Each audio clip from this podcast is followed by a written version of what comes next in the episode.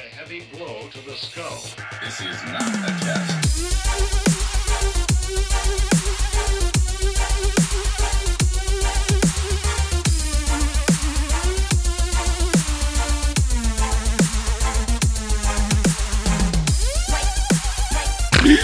What year is it? How long have we slumbered? Are we really doing this? We're doing it that way? I want to do something, man. For God's sake.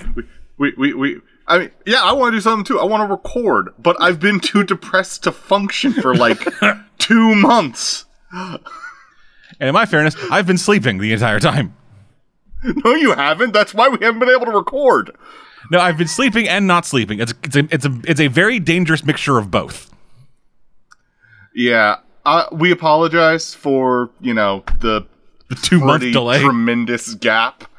I know you all hang on our words on this podcast.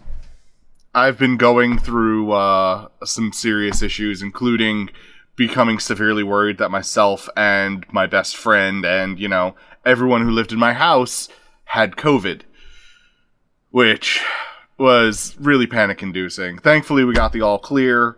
And then after we got the all clear, I had a breakdown. Because it was still weight of the world, everything on top of me. And I just sat down and cried. And it's nice to be able to try and get back to normalcy. I actually took a break from DMing, which anybody who in person knows me would look at me like I had died for a minute there, because D&D is one of my greatest addictions in the world. And thankfully, the rest of the gang stepped up and really helped me out. So first off, thank you to you guys, and thank you to all the listeners out there who put up with not hearing our dulcet tones for 2 months. It's fine. Me, Birdie, and Nico filled a lot of air. Okay, good. Yeah, we watched all 3 Blade movies, did a retrospective on the Mask miniseries, and are going to be doing a commentary track for Nightmare on Elm Street 3 soon. Cool. So, we have content. Good. Just shows how little I'm needed. Ah, come on. Without you, who would eat the first 15 minutes of each show? Fair. Yeah.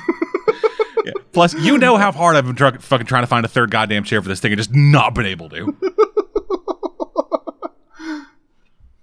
Like, fuck, man. It is next to impossible to find podcasters. You'd think.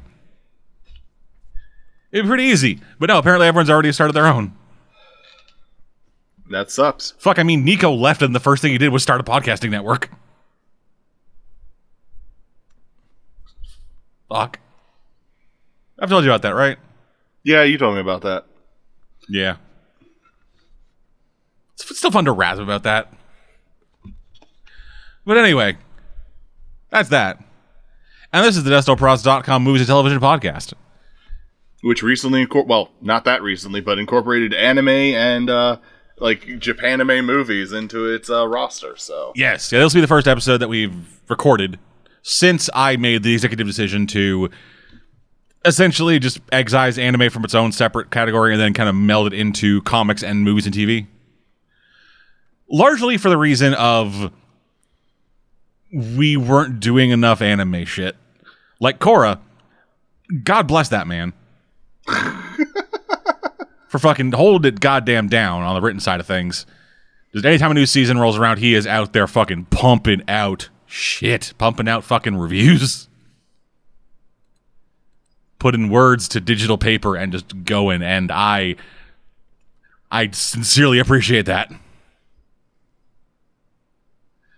But yeah, just with anime being so tied to everything else we do on the site, it just felt needlessly exclusionary to have, not exclusionary, but like needlessly, I don't know, elitist. Because anime is TV and movies, and then manga is comic books. Like, yes, the culture is different, but they're still those mediums. Yeah, which is one of the arguments behind no longer separating them. Yeah. And also, and I'm just going to say this. Any anime snob out there who's getting angry, You're the reason why anime isn't more widely accepted in the American culture. Because you want to feel like you're better than everyone else just because you watch cartoons from a foreign country. You're the problem. Get over yourself. Yes, but keep banging on that subs not dubs drum. I'll bang on the drum until I fucking die. And I will disagree with you until I fucking die. I think a well-done dub is just fine. I think a poorly done dub, it has its purpose in that I can listen to the anime while I'm working on something instead of having to read the entire thing and not being able to really do much else. I'm a manga guy mostly, so I don't have problems reading. But anyway, speaking of reading stuff, Re-Zero came back. Re-Zero, for those who don't know, was an anime that came out in 2016 that kind of fucking took over for a bit. Like, I would talk about it almost weekly. The episodes were really good. It is a... So there's a popular trend that happened in anime over the last couple of years called isekai, which literally translates to another world. And what it is stories... I love isekai stories. Yeah, it is a story about usually some fucking nerd-ass bitch who gets hit by truck, who gets run over by a fucking 18-wheeler, and then wakes up in a fantasy world that has some kind of mechanical similarity to a video game they've played, or novels, anything like that. Just some kind of... Essentially, they get transported into a fictional world that they are familiar with, even if not literally, most of the time literally. And more often than not, these characters come in, they have no personality, no real drive, have all the power, and every woman wants their dick. Oh god, what's the name of that one? Kirito from Sword Art Online. Okay, you've opened it up. Fuck Sword Art Online. It's really bad. No, that's not what angers me. Okay, so when I was younger, I had no friends. Yeah, facts. I got past this by playing a lot of MMOs, where I could be that badass guy. I got 10 minutes into the first episode before rage turning the TV off. Because they said that the more skilled and higher level players were going to take all the EXP in an area like it was a limited commodity. As in, they were overhunting a piece of territory. And I literally lost my mind because this has to be the worst built MMO ever. Not only is there no, healer subclass class kind of situation, I get it. You want everything to be sword-focused. So have a sword and shield hero whose job is to be the paladin. You've got magic! Why is it only, I swing my sword, Butar? Fuck that. Because it's weeaboo. Fucking garbage. Did you not see that his avatar was a faceless, cloaked figure floating in the sky? Of course that motherfucker doesn't believe in healers. I fucking hate... as a game, Sword Art Online is fucking garbage. Yeah. Just as a game, it is fucking garbage. And it sickens me that they made games based on it. You know what I mean? Yeah, it's like... I've never even thought of playing one of them. I've looked at it and been like, how could they have made this playable? And then, on the other side of that, a show that got far less attention over here that should have gotten way fucking more. Log Horizon. One of my favorite anime. Absolutely wonderful. Well, okay then. But it got buried under fucking that pile of trash. Yeah. I hate that show so much. I'm a big Re-Zero guy, so let's get back to that. Yeah. So Re-Zero is... I spent a lot of time actually looking into this just over the course of waiting for the show to come back because I've been waiting 4 years. This is season 2, by the way. This is Re-Zero season 2, premiering 4 years after the end of the first season. Yeah, so I've been looking into a lot of this about what counts as a deconstruction. Because this thing is very much a takedown of the isekai protagonist. Because our main guy, his name is Natsuki Subaru. He is a shut-in asshole, spends all the time playing video games, ends up in this other world, and finds out he has this ability that he calls Return by Death, where whenever he dies, he essentially goes back to a save point. Because the world has auto checkpoints, and then every time he reaches one of those, which there's no indication when he does, when he dies, he goes back to that point. Interesting. Yeah, typically the point is the last point where he is able to change something. And when he ends up in this world, he meets a girl, like half elf, white hair, very, very much designed for a body pillow. Yeah, designed for a body pillow. She introduced herself as Satella or Satella. I'm not sure which one to pronounce it. But yeah, so he ends up rolling around with her for a day. Everything's cool, and then they both get horribly murdered. Okay. But then he wakes up at the beginning of the day, the day that he met her, and immediately runs over to her, starts screaming her name, and then she gets vastly offended, says that's not my name, because it turns out in the past timeline she used a false name of basically the devil in this world, which was a half-elven woman called the Jealous Witch. Oh. Which seems to be somehow tied to his power. He cannot tell anyone he has his power, because if he does, he has a heart attack. I like that. I applaud that. Whenever he attempts to tell someone about the power, these dark magic hands that made it a shadow kind of begin to come up through his soul and grab onto his heart. And if he actually does somehow manage to tell them, then that person is doomed to die. Oh, god dang it. So it's this really neat thing where he develops as a character, but not actually within the world. He develops as a character for us and for no one else. Huh. For everyone in that world, he comes off as the perfect guy. Then, for a good chunk of it, yeah, he knows the right thing to do. He's able to get into these situations where he is able to throw himself at the will of the world and have no real. It looks like he is throwing himself at death's door and then coming out unscathed, hero of the day. But he really just knows where to fucking step to not get killed. I've lived through this day 16 times. I know that it's beat, counterbeat in order to survive this battle. Yeah, exactly. And for the first half of the series, or the first half of the first season, that worked. But then political shit started happening. Oh, fucking great. Because the elf girl, whose real name is Emilia, is also one of the candidates to become the next president of the country. Oh, fucking lovely. So Subaru, he has injured himself to the point that his life was in danger and was told by Emilia to just hey, hang out, be cool, rest.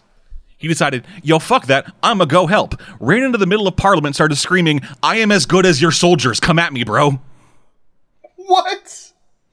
So then he got beaten to near death by one of the knights, because of course he fucking did. And he essentially had a masculine breakdown in front of Emilia, just saying hey, you can't survive without me. You need me. And she's like, hey, we should not see each other for a while. Yeah.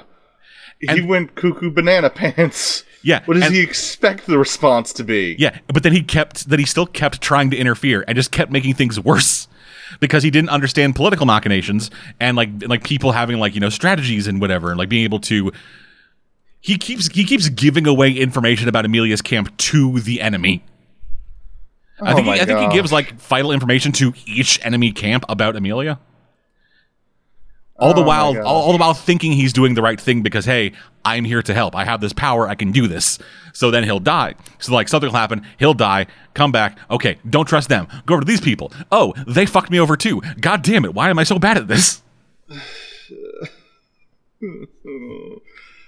And that's kind of the best part, man. That's kind of the best part. Like, it is, for like the first half of the series, it was, hey, this works like a video game. I can just fucking save scum my way to victory. That's what he's doing. And then that's exactly what he's doing. And because it worked like a video game, it helped like fucking, it helped like, you know, hammer in and lock in this mindset of the isekai protagonist of, because I have this power, I am godlike. But then they started interacting with, you know, smart people, and I was like, oh fuck, I'm an idiot. Oh, that is lovely. Yeah, and so see, I wouldn't do well in an isekai because, like, I'm overweight and lazy. Yeah. Like, well, depending on isekai. To do well in most isekai, you need to be, like, fit. Well, so here's the thing. In the majority of, in, like, half of isekai, you technically reincarnate, so you end up in a new body. Yeah, but my problem is, like, if it's a character that I designed, then they're either going to be brick shit houses, which means it will not be a character you design. Well, no. When you're going... Yeah, in video games, yes. In isekai stories, no one designs their own character. Oh, yeah, that's true. They just end up there, and God's like, hey, here's a body. Peace. Usually that body is that of a baby. See, I'm thinking about Log Horizon, where they all designed their characters because they were playing the MMO. Yeah, like, it's weird. Isekai can kind of be both like trapped in an MMO and going to another world, but like they do have some pretty different. There's some what's the word I'm looking for here? Nuance in between these two. But yeah, and so the first season ends with Subaru kind of getting over himself. Like he grew as a person. He started out as like, yes, I am a knight. Fuck all of you. Fuck all of you other knights. I'm like you. Ah, fuck you. And then getting the shit beat out of him by a knight. And then later apologizing to that knight, realizing his own mistake. And then while still being resentful toward that guy, understanding where they were coming from and working together with them. What? Character development? I know, especially in isekai story. That's unheard of. But well, yeah, eventually I'm probably going to check out Re-Zero then. But yeah, eventually this interesting. But yeah, the season one ends with like this, like, spoilers, I guess, but you know, whatever. The series is 4 years old. Hey, the second season just came out. Yes, and the second season picks up directly at the end of the season, season one. Like literally, the beginning, the opening shot of season two is them leaving the end battlefield of season one.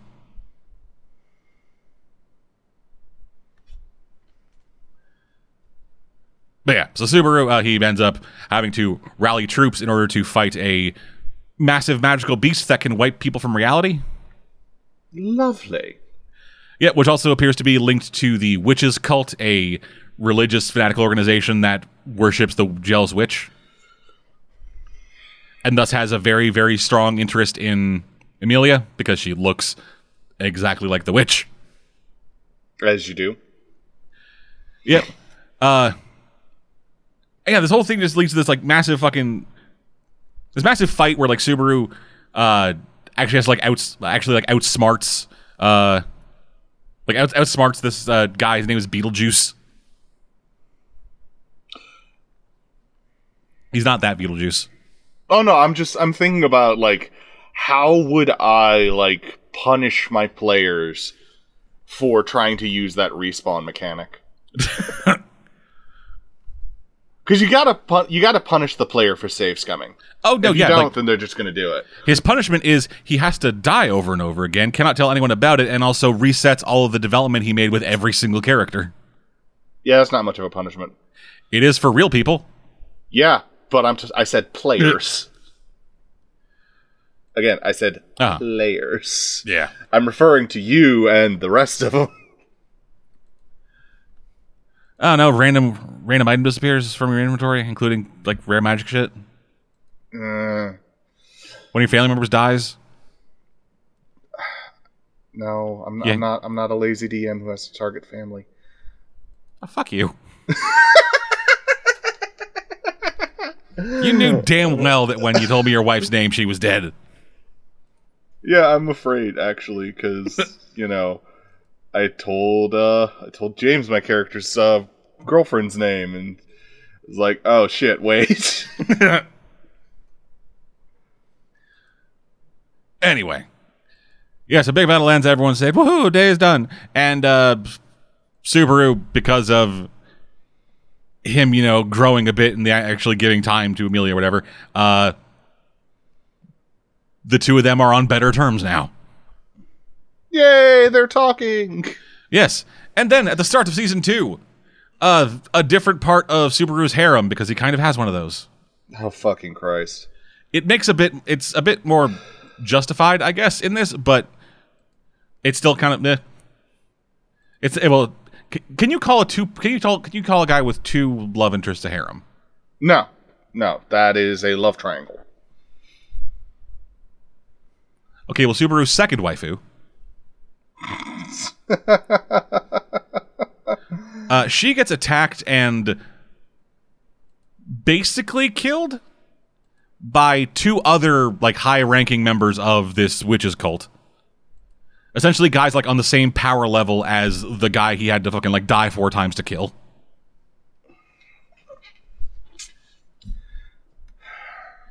And his save point is saved at a time where he could not get to her to save her. Oh, that sucks. Yeah, so he is. Yeah, so he now is like kind of like coming off his character development of like, you know, learning what a shit he was. Now one of the people that he loves is like fucking dead, and his power can't do anything to save her. So he is now in. So he, for like the majority of this episode, he was like, for the majority of the first episode at least, he was kind of in breakdown mode. But then with the help of like, you know, everyone around him because you know, the power of friendship, it's anime. He kind of started getting back on the horse. Anime friendship. Yeah, he got back on the horse, and now it's going to be him versus the witch's cult and the other archbishops of sin. Oh, really? Yep. Are you sure this isn't a video game? You know it's Isekai, right? Yeah. It's just, the name. Such a lame name. Yeah, the name's real fucking bad, but the abilities are neat. Yeah. Yeah, Beetlejuice, who was the archbishop, I believe, Greed or Sloth or something, he could create an unlimited number of invisible shadow hands. Cool. That only Subaru could see. Think of his own. You know, man, that respawn power would be really hard to do. I guess you could just play a divination wizard. You've been thinking about that this entire time, haven't you? No, I literally just started thinking about it. I was like, how would I build you die and then you respawn before you died so that you can, like, be smarter about it? Oh, no, it's not respawn. Oh, yeah. So you do respawn to a point before you died, but you still die. Yeah. You still die. You have to die first, but... So I guess you can just play a divination wizard. Yeah. But yeah, Re-Zero is real fucking neat. It was kind of like the standout anime of that season 4 years ago. I really enjoyed it. It had some like really fucking harrowing moments and some really great moments that's like still stick with me. And I'm looking forward to seeing this shit develop. Like, I like the world. I like this whole...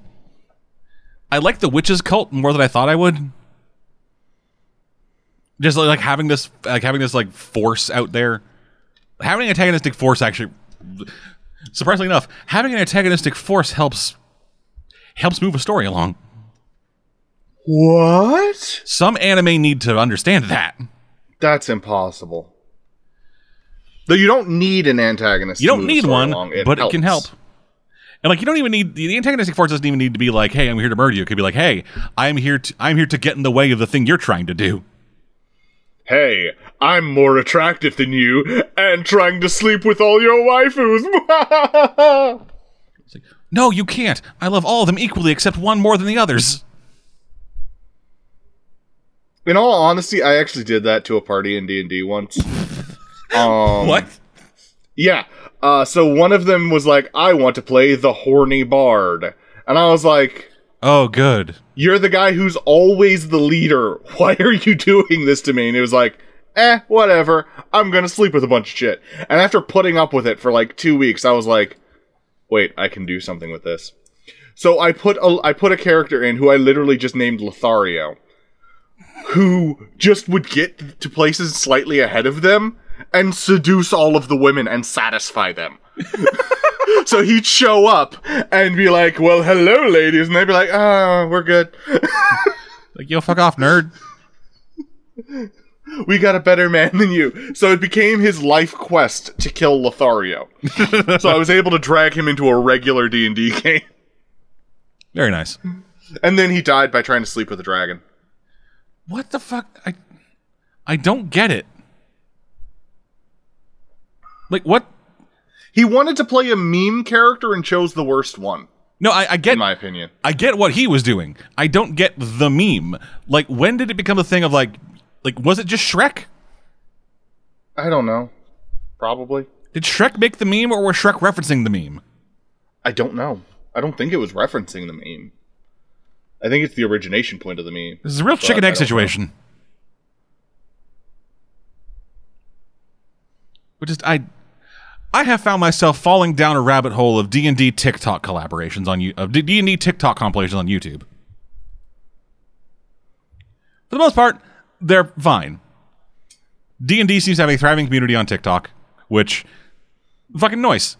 There's a lady on there who actually puts up like 2-minute videos of her just munchkin building things. Oh, I love munchkin building. It's so much fun. Yeah.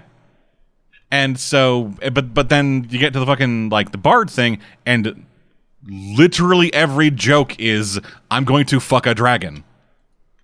Yeah, no, that's not... every joke. It's not fun. It's not funny. It kind of makes the rest of the table awkward. Hell, like, there's a person on that there who does, like, these things called, like, roasting D&D classes. Mm-hmm. Where it's, like, a minute of them just, like, kind of, like, just ripping on D&D classes,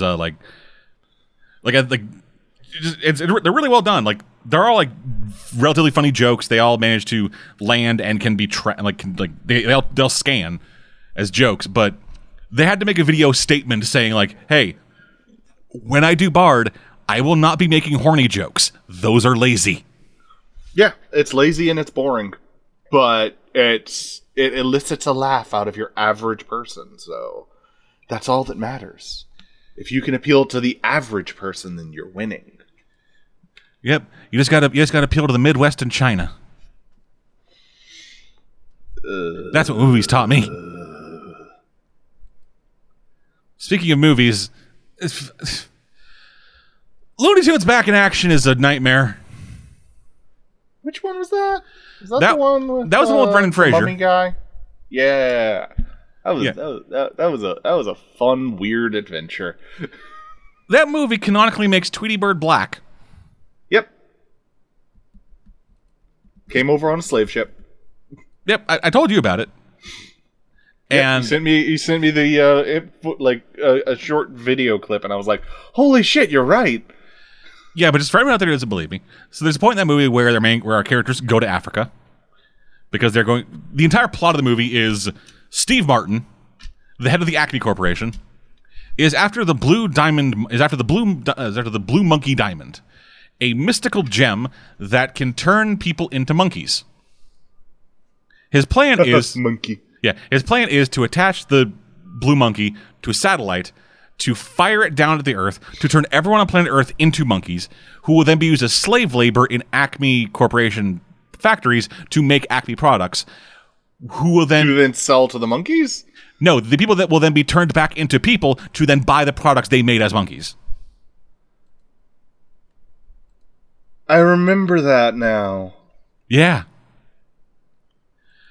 So it is up to DJ, the son of the failing stuntman's son of legendary spy actor Timothy Dalton. And. Twist, double twist, he was actually a spy. Yeah. Yeah. It's up to him to save the day and get the blue monkey. He is doing this while Daffy Duck is traveling with him after being fired. Meanwhile, Daffy Duck can't take a hint. Yeah. Meanwhile, they're being fired. That means you're not in this picture, Daffy. Yeah. Meanwhile, they are being chased down by a Warner Brothers executive who's traveling with Bugs Bunny in order to try to get Daffy back because Bugs won't work on the movie unless Daffy's in it. Because Bugs is too good a friend for Daffy. But still a piece of shit to him. Like, he's kind of a best friend in that he is, like, equal parts, like, hey, I need my buddy in this, but also, yo, fuck my buddy. Dead, I have to ask. Yes? If it were you and James, would you do the same thing? I mean, probably. See, he's a good friend. Yeah, I'd be like, I get why you fired him. I would have done it too, but he's James, so bring him back.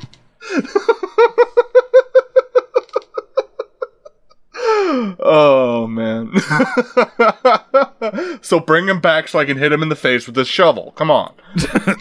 Yeah, let's go. I know how to make fucking money.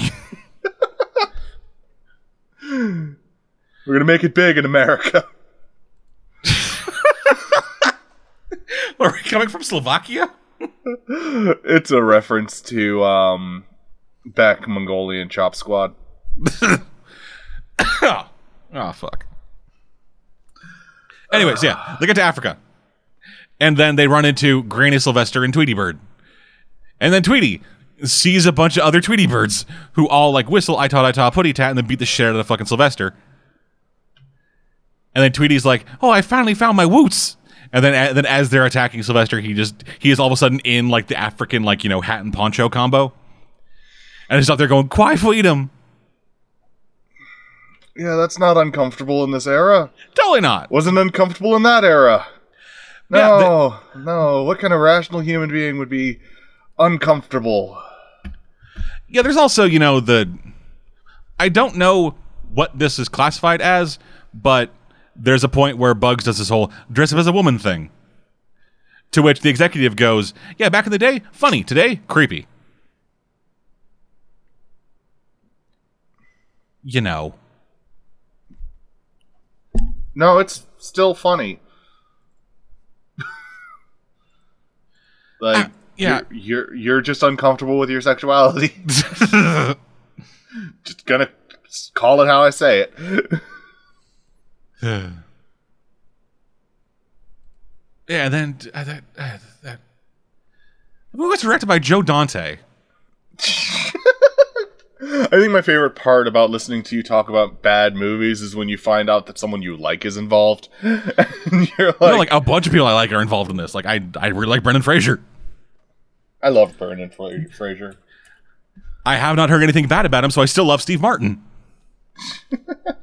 Fuck, Ron Perlman's in this as a bit part.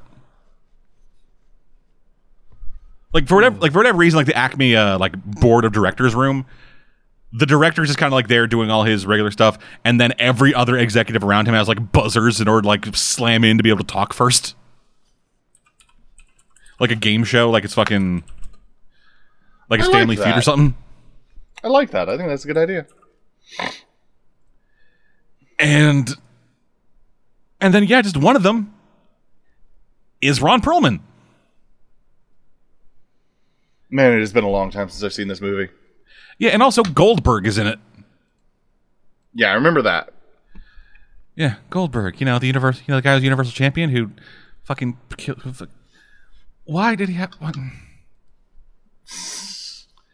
They took the belt off of the Fiend. One of the most creative fucking characters they had going and was building what was a star, and then fed him to fucking part-timer Goldberg in Saudi Arabia. Fuck's sake. God damn it. Don't put the belt on part-timers. Don't put any belt on a part-timer.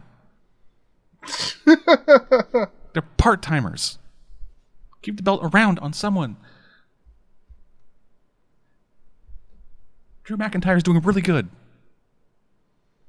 He just had like this really neat match against Dolph Ziggler where it was an Extreme Rules match for Dolph Ziggler only, and Drew McIntyre had no champion's advantage. So Drew McIntyre had to wrestle like a regular match, and then Dolph Ziggler was able to do whatever the fuck he wanted. And Drew still won. It was great. At one point, Drew kicked out at 2, and then Dolph just screamed, "Why won't you die?"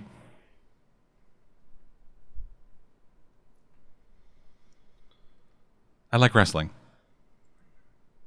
Yeah, wrestling's fun. I've recently started watching, like, here and there on YouTube. Yeah, it's a good place to start. You got NWA Power, you got AEW Dark. Like, WWE has started putting up full matches from, like, their catalog. Also, I recently found out about a character that makes my wrestler ideas a lot less out there. Oh. Of course, he is also from, like, the era of wrestling with the Iron Sheik and shit like that. Mm.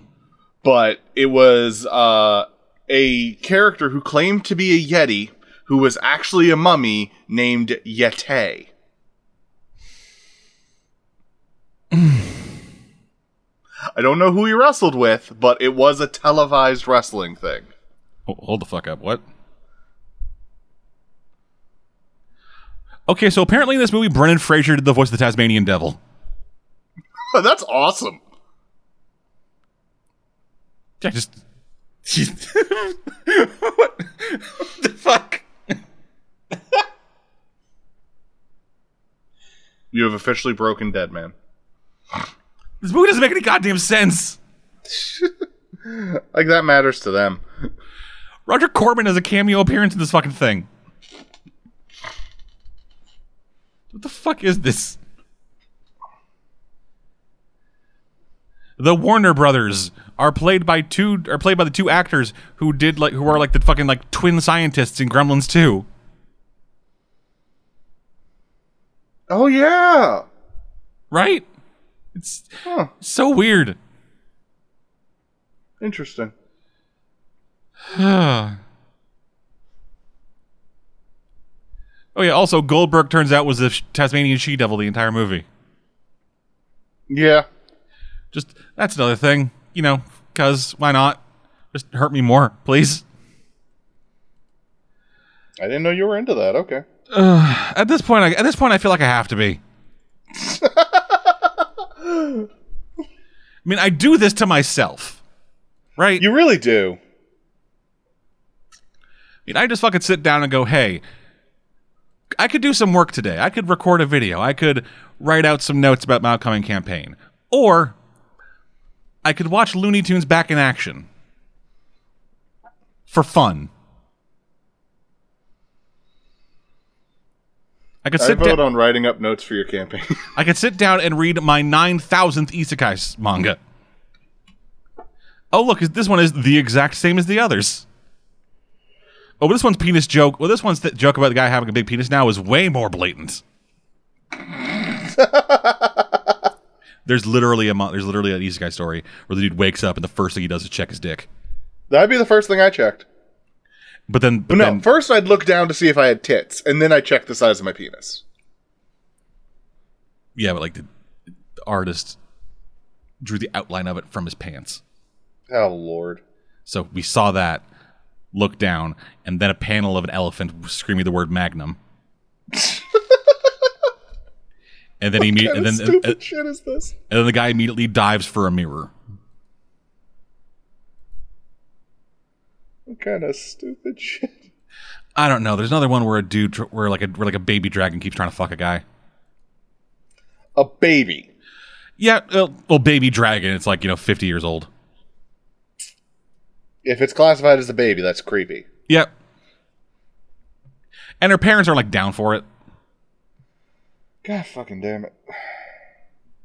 Anime, why you be weird? Because Japan was isolated island nation for a long time. They internalized a lot of their own weird shit. I didn't want a real answer, man. Come on. Anyway. What's wrong with you? Moving on to good stuff, including Brendan Fraser. Doom Patrol is back. Yay! And also, it is not exclusively on DC Universe. Okay. Yeah, it is available on HBO Max. And up here in Canada, it's available on Crave. So I have to steal my mom's HBO Max password. Yes. And so season 2 has been good. It's good. It's fucking Doom Patrol, motherfuckers. We're back. Just it's Doom. Everything you loved about Doom Patrol. The characters, the interactions, Brendan Fraser screaming fuck at the top of his lungs.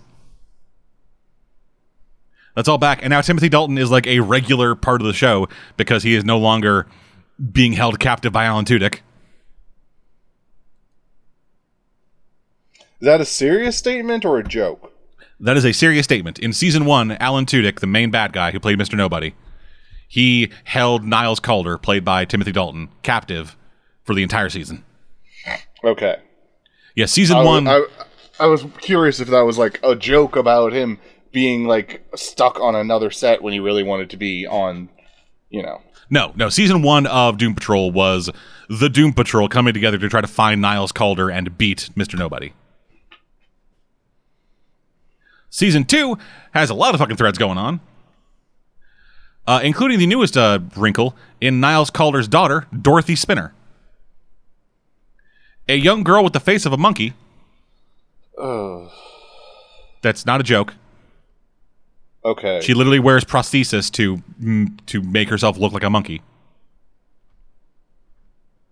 Okay. It's a comic thing.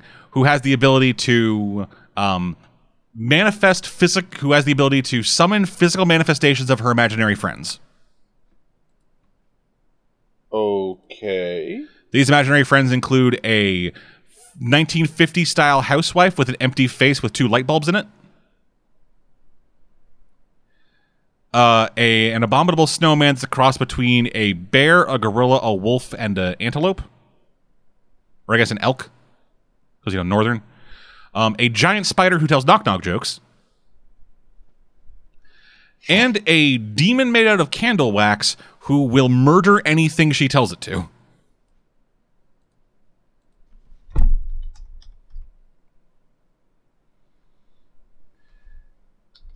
So that's Niles' daughter. She was being held in Danny the Street, in a little hidden room. But with Danny the Street being turned into a brick, that is no longer an option. So now Dorothy is living at Doom Manor. Niles also learns that he's dying because like we learned like last season that every single thing that happened to the members of the Doom Patrol were set up by Niles. He specifically did it because he was trying to find the secret to immortality so that he could keep himself alive and look after his daughter. None of it worked because we've met the Doom Patrol.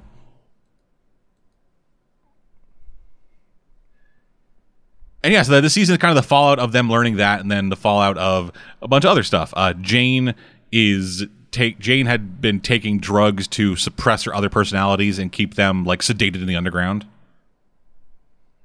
And then once those drugs ran out, the underground decided they were sick of Jane's shit, so they tried to remove her as primary. I mean, that's what you do. Yeah.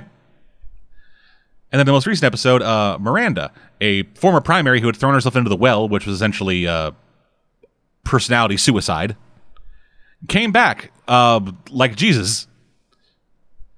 So that can only lead to good things. Mm-hmm. Cliff had a bit of a breakdown and went to go see his daughter, who did not know he was still alive. Larry got a vision of his son committing suicide. And it was just in time to have him reconnect with his other son who was still alive. But then that went horribly wrong because his other son called the Bureau of Normalcy, and then that led to a whole fucking nightmare. Rita began acting in a local production of Our Town, which had been rewritten to show people's reaction to the first episode of Doom Patrol. Is the whole thing on HBO Max? Yeah, should be. Yep, stealing my mom's password. Yeah, Doom Patrol is... Oh yeah, and also Cyborg fucks. Yeah, Cyborg got himself a girlfriend and... sold. Yeah, it's actually really funny because like the second that Cyborg like reveals to Cliff that he slept with someone, it's like, hey, there's been an unspoken bet going on about whether or not you have a dick still. And so I just want $5.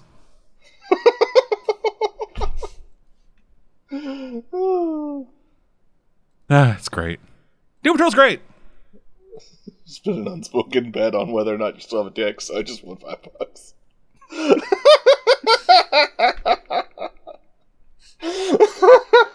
I'm a 5-year-old. That shouldn't surprise anybody. And then immediately after that, Cliff goes into like a daydream fantasy of him and Vic Cyborg being like buddy 80s TV cops. It's part of a TV show called Steel and Stone. Oh my god. Because you know Cliff Steele, Vic Stone. Yeah, I know. Singing his own theme song.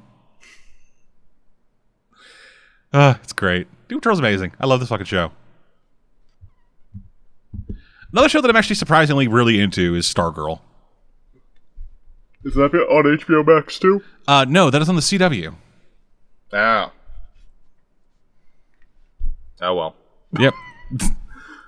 I'm not downloading their streaming app. Last time I did, it crashed my phone. Nice. Way to go, CW. That might not have been their fault. It's kind of quality content I was expecting from you. But anyway, yeah, so Stargirl. This has been really good. Like, they have been... It started off a little bit rough. Breck Basinger was a bit much for me. Just because, like, on the one hand, I understand that she is, you know, a rebellious teenager who's kind of like going to go by like the seat of her pants or whatever. But then she tried to turn off power in a hospital and robbed the fucking like living memorial of the Justice Society of America. What? Yeah. So like the whole thing with this series is that Courtney, Stargirl before she becomes Stargirl, has, you know, new stepdad Pat Dugan. They move from Los Angeles to Blue Valley, Nebraska. And it turns out the reason they moved there was because Pat, former sidekick of the series superhero Starman, is tracking down the Injustice Society of America. And then the research that he had led him to Blue Valley.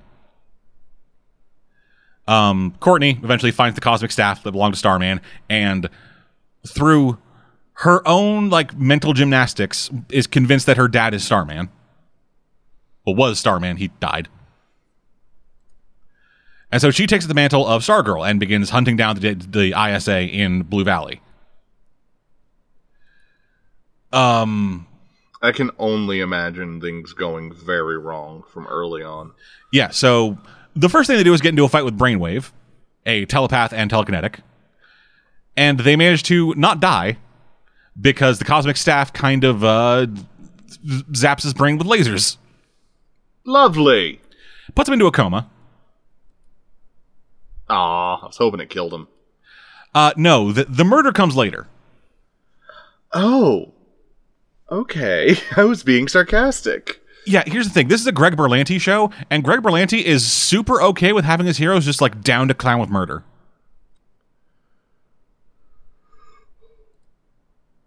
Like, The Flash, Arrow, Legends, they kill a lot of people. That they do. But anyway, so he fucking, like, you know, knocks, like, puts him into a coma, and then like, Pat kind of shows her, hey, this was the Hall of the Justice Society of America, and then kind of goes around to each member's, like, pedestal, where all their equipment was, because every member of the Justice Society is dead, because 10 years ago they got murdered by the ISA. With Pat being the only survivor, because he's technically not a part of the JSA. He was a sidekick. Ah, puny little sidekick, we aren't concerned with your ilk. That was kind of the opinion of him for, like, the first 5 episodes. Just like the first 5 episodes were very much like, yo, let's shit on Pat. But then the show started to ease up on him a bit, which thank God. Pat Dugan is played by Luke Wilson, and he's the best character on the show. But anyway, so yeah, Courtney kind of decides like, hey, I'm going to take all this equipment and then make a new JSA. She has no idea what any of it does, how it works, or how dangerous it is, despite Pat telling her how dangerous it was. Because she's smart. Yeah. She's a teenager. She knows what the deal is. But anyway, yeah, so she ends up, so far, they currently have a new Wildcat, a new Hourman, and a new Doctor Midnight.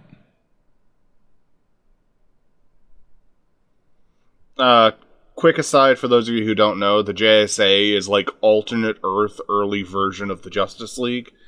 Yeah, it's like it's 1940s Justice League. Yeah. So, like, you probably won't recognize the names of a lot of these heroes.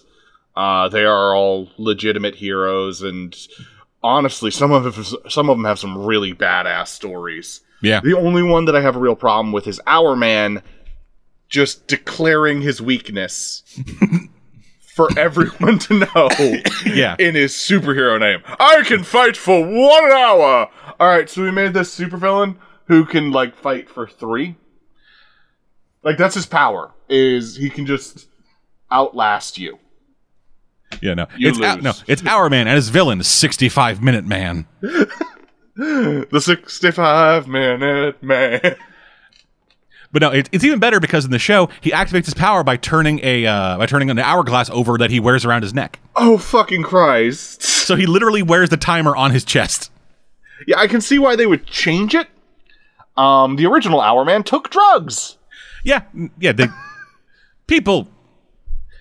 Probably best not to show high school students doing drugs. It was a super steroid that lasted for 1 hour and gave him various powers. Yeah. Can't remember the actual powers off the top of my head, but... like super strength, durability, shit like that. I feel like it gave him special vision, too. I think you're thinking of Dr. Midnight. Remember. I might be thinking of Dr. Midnight. But yeah, so like they've got a new them. And the new them is not great because they're all still teenagers. So they are all very, headstrong, impetuous, reckless. And it's like when she first gets the new Wildcat, Yolanda is her name. She's like, hey, you need to like fucking steal the hospital records so we can try to figure out who might be a part of the ISA.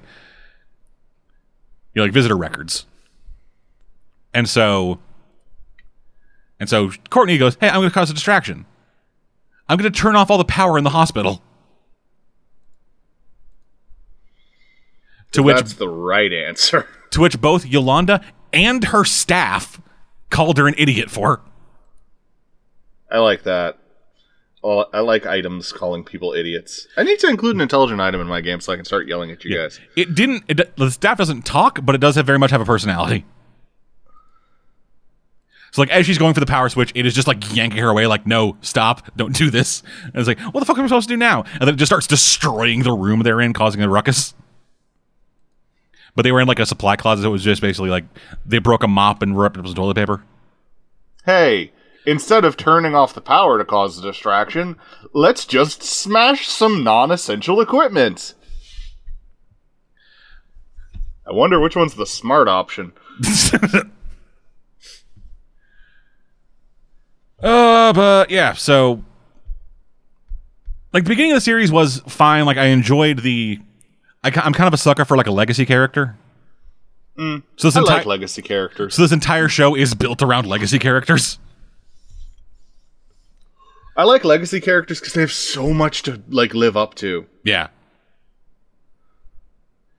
Yeah, and it's, like, especially true for some of them. Like Pat has a lot of, guilt and stuff about not being able to help Starman more when he got fucking killed. To the point where he built a giant robot. Courtney believes that Starman is her dad, so, there's that. Yolanda, She recently had a bunch of nudes of her spread around by her boyfriend. And so quick aside, don't be that dick. Yeah. And so she saw Wildcat as a chance to reinvent herself. Kind of like Ted Grant did, because like the history with Ted Grant in this is that he was, you know, a boxer who was like late in his career, everything was going wrong, but then he fucking reinvented himself by just fucking knocking motherfuckers out because he's Ted Grant. So it was like giving her like a new lease on life. The new Hourman is the son of the old Hourman.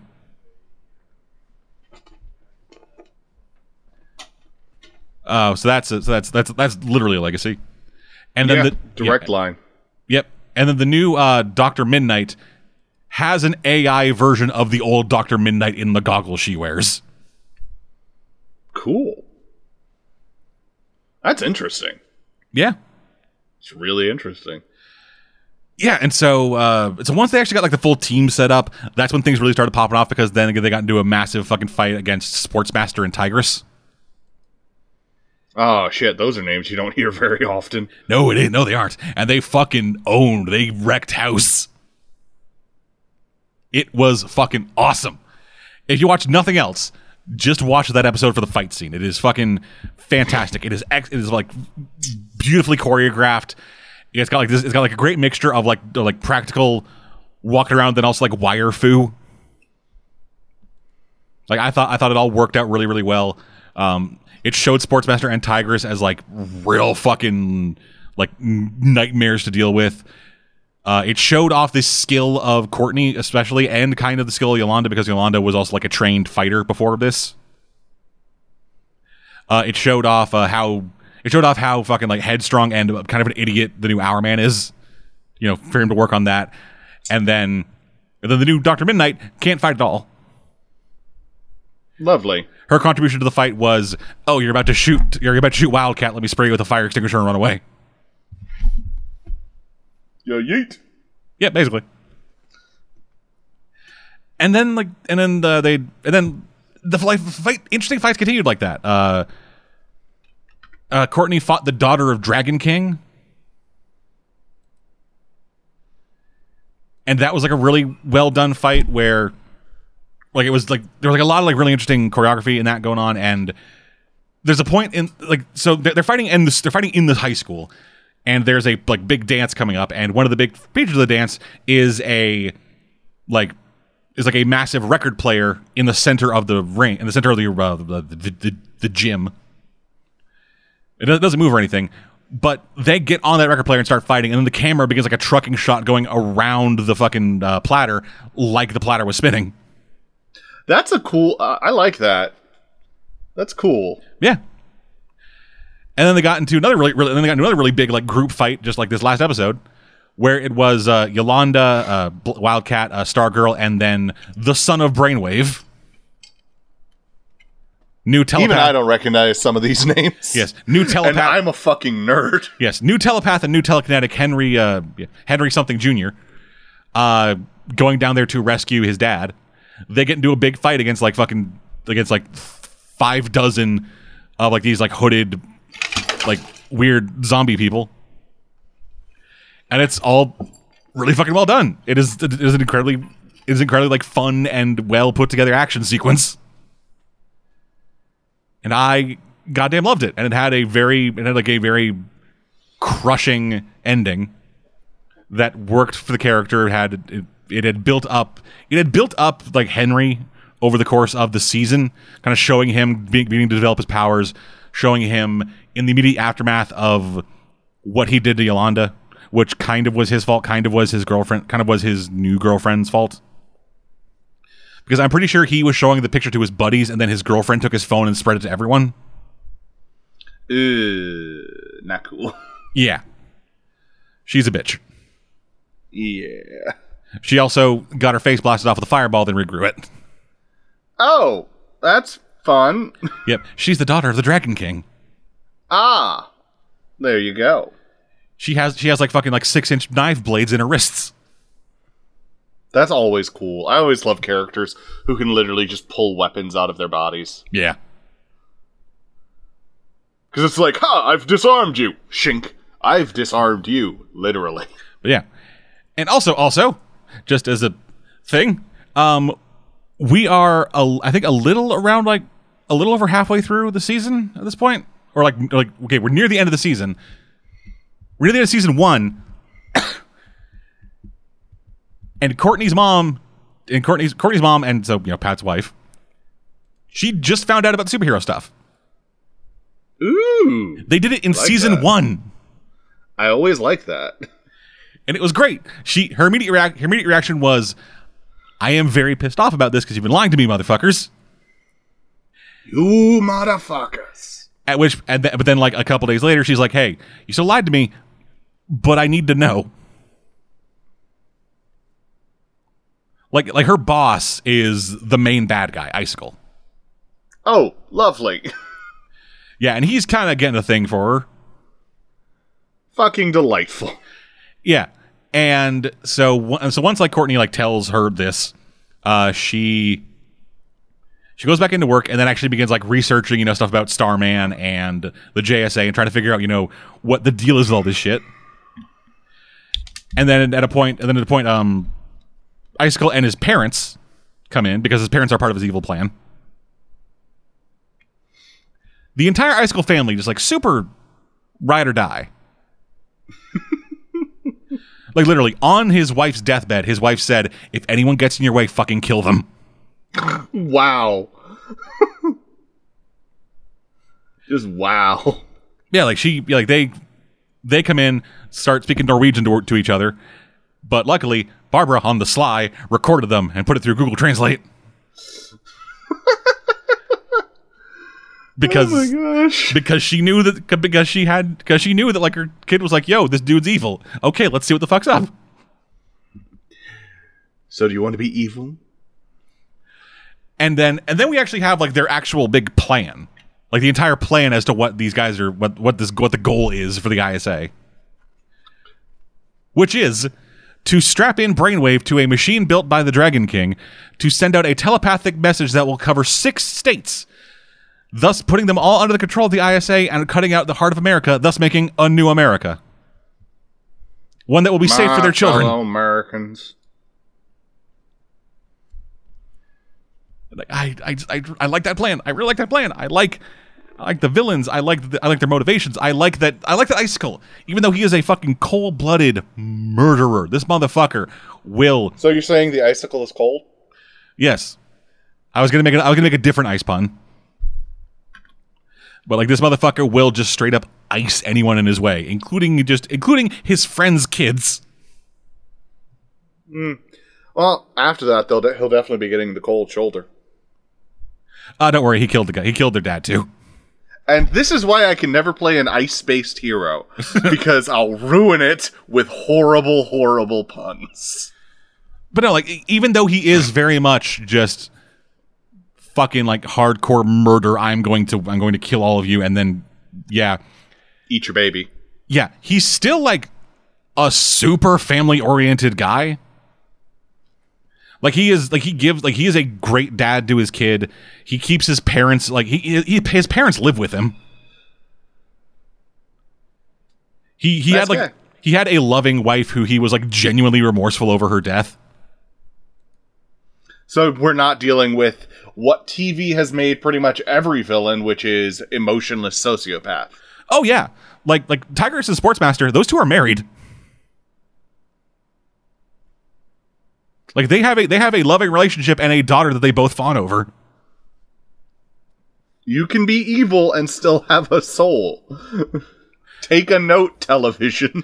Yeah, Dragon King is kind of very much in the. He calls his daughter his greatest experiment.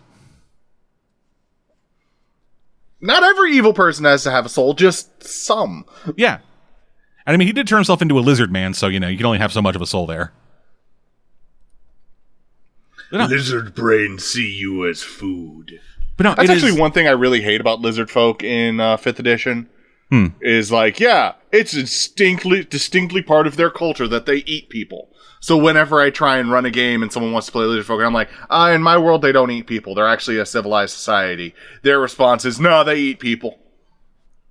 Lizard folk eat people? Yeah. Lizard folk are, oh, God, what's the word? lizard folk are don't like to waste things. So, like, the theory has spawned from that they wouldn't let even a dead ally go to waste. Oh, okay. So they don't actually eat people. It's just the internet says they do. Yeah. Yeah, I had utilitarian. That's the word I was looking for. I had a dude in one of my in-person group just like straight up tell me that in Goliath culture there were no spellcasters. That maybe in your village.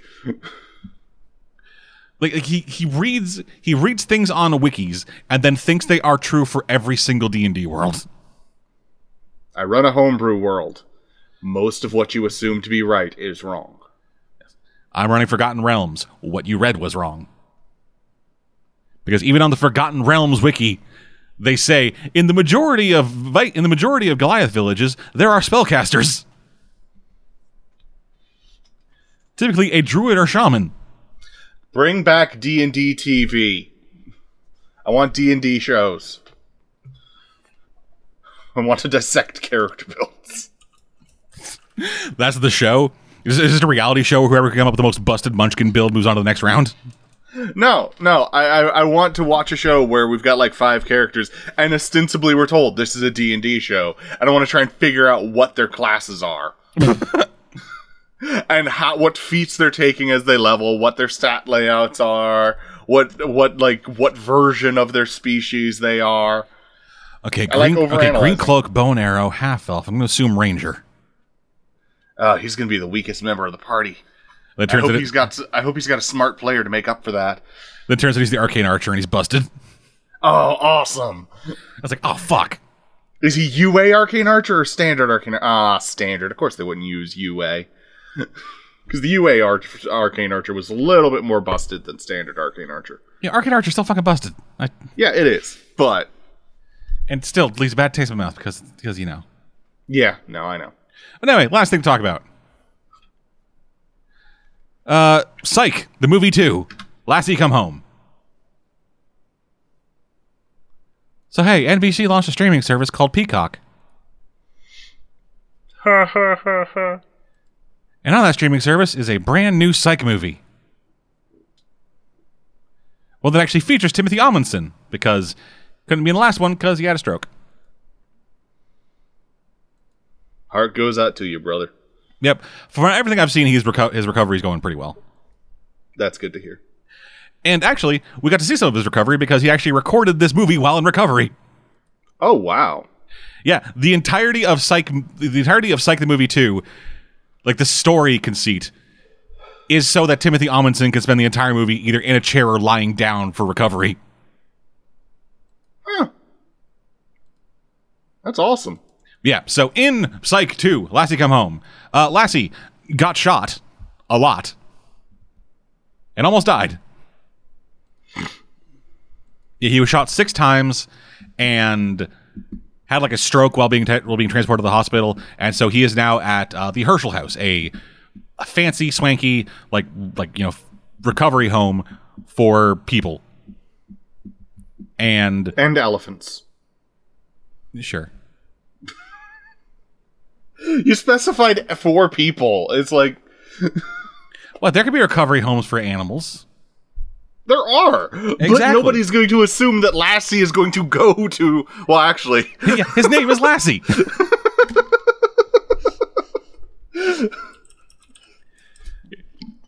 For anyone not familiar with Psych, Lassie is Carlton Lasseter. He's the current chief of the Santa Barbara Police Department.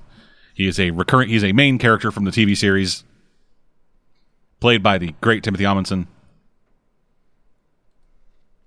Who, if you haven't seen, he, again, is in Psych. He's also in Galavant. Is the evil King Richard. And he's great in both roles. He is fantastic. He's great as a straight man and as a kind of goofball king. So yeah. Man, fuck. I need to watch Galavant again. Galavant's so fucking good. There's a song from Galavant that I regularly go find on YouTube and watch again. And it's specifically the season 2 recap song before the big battle between all 3 armies. I feel like no one knows what I'm talking about, but Galavant wasn't really my cup of tea, so I didn't really watch much of it. Fair. No one really did. It lasted 2 seasons. Sorry. And well, no, it lasted 2 seasons, and the first song of season 2 had a lyric in it about how no one thought they'd get a second season. It's great. But anyway, yeah. So, yeah, Lassie is in the Herschel house, and he begins seeing things. And so Sean and Gus come down from San Francisco back to Santa Barbara to investigate. They begin working out of their old office, which has been converted into a cat cafe. As well, Henry, Sean's dad, has hidden his collection of mustaches. You know, psych stuff. Yeah, I feel like that would be a very upsetting moment for Sean. Oh, yeah. And also, Gus finally gets veto power on nicknames. That's awesome for Gus. Yeah, like there's a bit where he does hey, this is, like, hi, I'm Sean Spencer, this is my partner, Lego my ego. At which point Gus is like, all right, from now on I'm making the nicknames. Like, no, we can't just stop doing bits we do for 10 years. Your fans will get pissed. To which Gus responds, Sean, we're two idiots. We don't have fans. And then I just run into the scene. No, I love you guys. It's like, bitch, hold up. just run with a pineapple under my arm. Dad, is that you? Oh, yeah. Also, keep the streak going. There's pineapple shows up in this. Yeah, as Sean's going through a closet, just pulls out a bunch of shit. Just like, nope, not mustaches. Ooh, a pineapple. What's underneath his hat? Oh, a cat. Like, the timing is all still there. The chemistry is all still there. The jokes are all still there. Honestly, the biggest problem is the fact that Timothy Omundson was recovering from a stroke and so couldn't be in that much of the movie. They had to write around, like, they wanted Timothy in this movie. Okay, they want Timothy Omundson in this movie. I cannot just say Timothy. It sounds too formal. Or like it sounds not formal enough. They wanted Mr. Omundson in this movie. Yeah, they wanted Timothy Omundson in this movie because they missed him in the first one. But he was recovering from a stroke, so he couldn't do that much. He couldn't walk around all that well. Had to limited time on set. I guess he had physical therapy or whatever. And so his things are limited. So we don't get a whole lot of what is actually happening from Lassie's side of things. Like, based on the description, this should be like a movie-length episode. This should be like a movie-length version of the episode Here's Lassie. The one where Timothy Omundson just spends the entire movie losing his goddamned mind because his apartment is haunted. Oh yeah, I remember that episode. It's one of the best episodes of the series. Yeah, that's a good episode. I'm gonna rewatch Psych once I'm done this. I've been doing that too. I've got Amazon Prime, so yeah. I'm currently halfway through season 2. I know, you know, I'm not telling the truth. I love that theme song. That has become the coda for so many of my rogues and parts. Yeah. It's just like, yeah, you and I both know that I'm not telling the truth, but you gotta believe me. Yeah, one of the things that I find myself surprisingly loving, and I don't know why. It's just like one of the nicknames. It's like, hi, I'm Sean Spencer, second detective, and this is my partner, MC. Clap your hands with a Z. Just for whatever reason, that one sticks with me more than any other one. I think my favorite part is that I couldn't help but clap. Yeah, it's like that and Galileo Humpkins. Oh man, I'm watching Psych once I'm done with this recording. Yeah, it's. It sucks. The biggest drawback of this movie is, to me at least, the fact that we can't really get too much time with Lasseter and the things happening around him.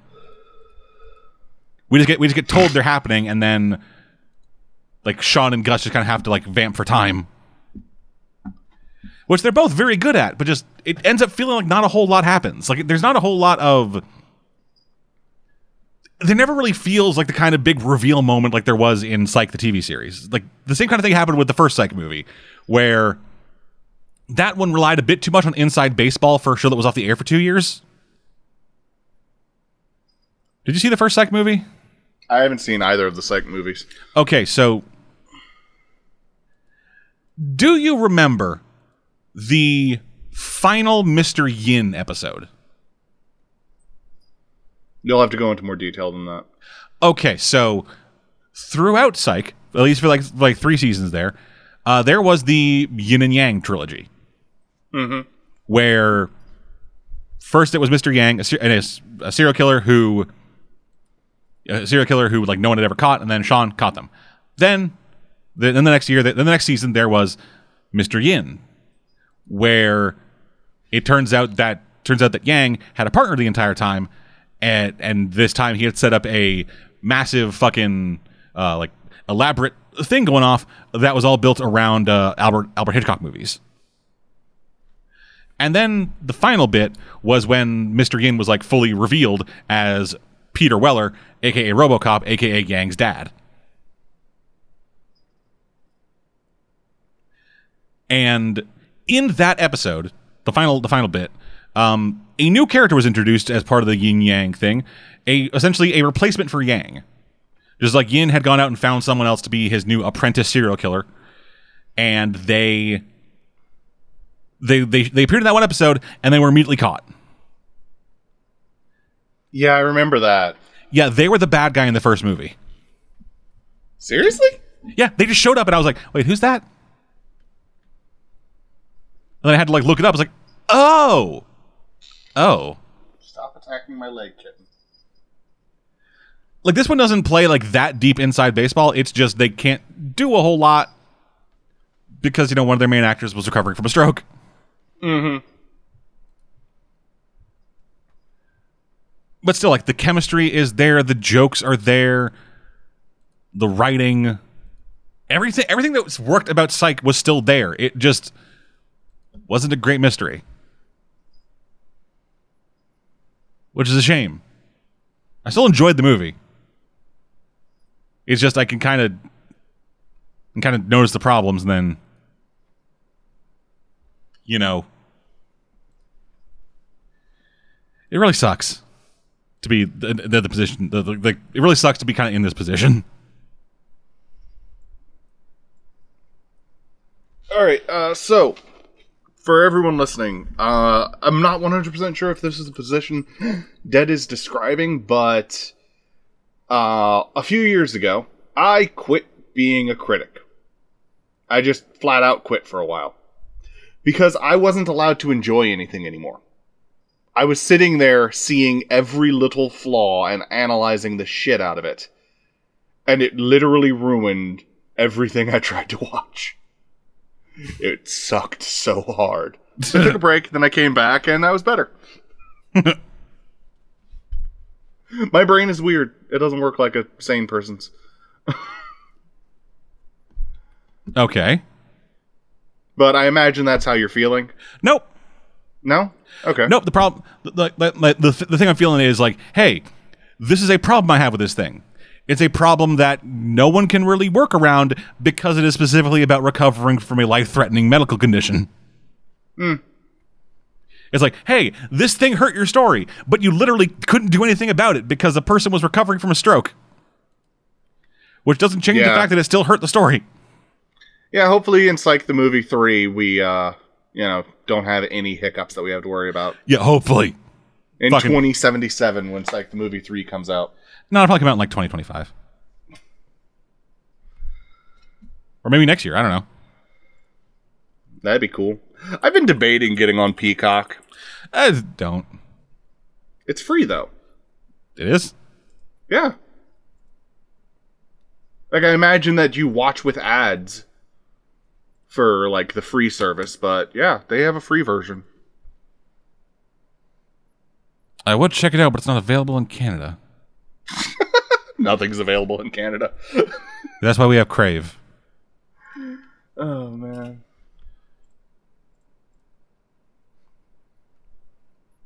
Okay, it's the basic version of Peacock is free, but with commercials. There you go. Peacock promises more than 7,500 hours worth of movies and TV with Peacock free, but you can access twice as much content with Peacock Premium for $4.99 a month. So it looks like there is a striated version where there is some free content, and then if you want to access all of it, you got to pay money. Yeah, but that $5 a month isn't that bad. Yeah, I still I'd have to look and see what they're offering. Yeah, it's still like, call me old fashioned, but I prefer streaming services that have multiple networks that multiple networks worth of content on it, and not just a single networks. Oh, I agree with you completely. There's a reason I didn't stick with Disney Plus for very long. Did you watch Hamilton? No, I did not watch Hamilton. It got put on Disney Plus after we got rid of it. Okay. Otherwise, I would have watched Hamilton. My wife is obsessed with the songs from Hamilton.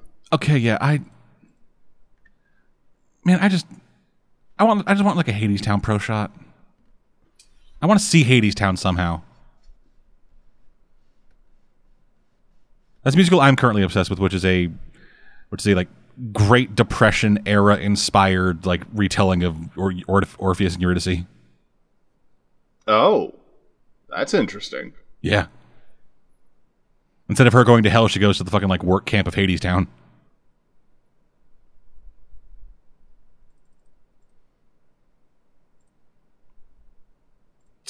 It's neat. I've listened to some of the soundtrack, and I've been liking it. Cool. It's also kind of hilarious that at least to me that like Tony season came and Hadestown like swept in almost every category except for Best Actor in a Musical because the lead actor Reeve Carney wasn't nominated. Huh. Yeah, like back up like lead woman in that thing Eva Noblezada, I believe is how you pronounce the name. She won in her category. Then like a bunch of other people won, like it won like Best Musical. I think it won like a couple other categories too, but then just Reeve was not nominated for anything. I was like, oh, buddy. You did your best. You tried. That's what matters. Yeah. And like, you're not a bad singer, man. I'm listening to the soundtrack. It's good. You're good on it. I much prefer your version of Epic 3. You know, I think that's actually a controversial opinion because there were two recordings done of this show, one with the original cast and one with the new cast, and people seem to like the old version of Epic 3 better. Well, if you want to punch dead, first you've got to get through me. So you have to fly down to my portion of the globe and then get in a fight with me and hopefully win. And if you win, then you can go on and try and fight Dead. But you'd have to find him first. If you'd like to fight Cave, be sure to subscribe to the $10 tier on Patreon. To $10 tier. That's at least a $20 tier. Come on, man. That's what the difference. I'd have to get out of bed. That's what the difference. Call it 15. All right, fine. Yes, new $15 tier. Coming soon to the Patreon. The only reward is you get the opportunity to fight Cave. You have to come to me and bring documentation proving that you are on the $15 tier. Yeah, but because I'm not going to check it online. Yeah. Once that gets fucking squared away, get ready to throw bows. And I'm not going to hold back. It'll be bare knuckle brawling in the street. Probably get the cops called on us. So hell yeah, brother. Meanwhile, I'll be sitting in my bunker, watching.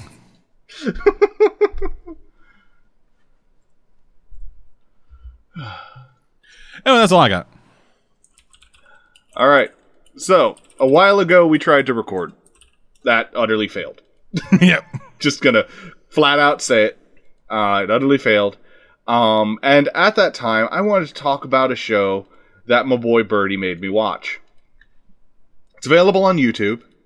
It is an ancient Japanese show about a heroic man from space. That's right, I'm talking about Space Cop Gavin. Hell yeah, brother.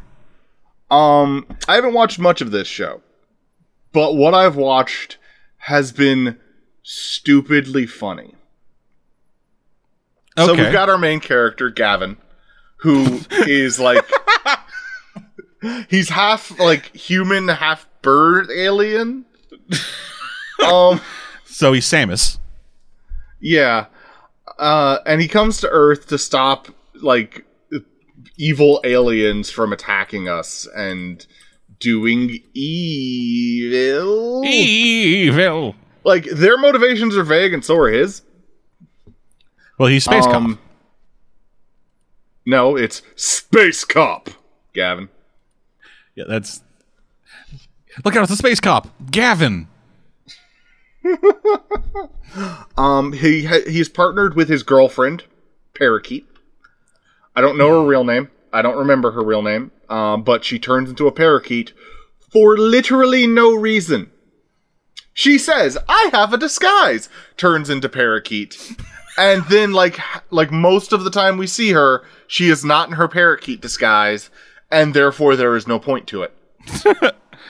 It's like you just wanted to have a bird for some fucking reason. The director got a new pet. We're just like, I want to show it off.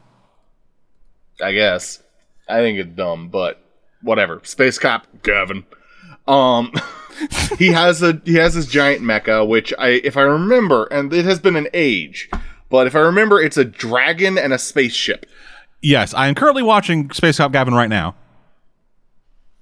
And there was a bit in the opening title sequence where a action figure of Space Cop Gavin was standing on top of a robotic dragon on the moon. Yeah, this is early Sentai. Yeah, this is early Tokusatsu shit. This is like way in the beginning days. So like you got to give them some forgivenesses. But if you're willing to put up with it, it's available on YouTube, Space Cop Gavin. Yeah. It's hilarious. I highly recommend it. Series ran for 44 episodes from March 1982 to February 1983. It is a fun watch.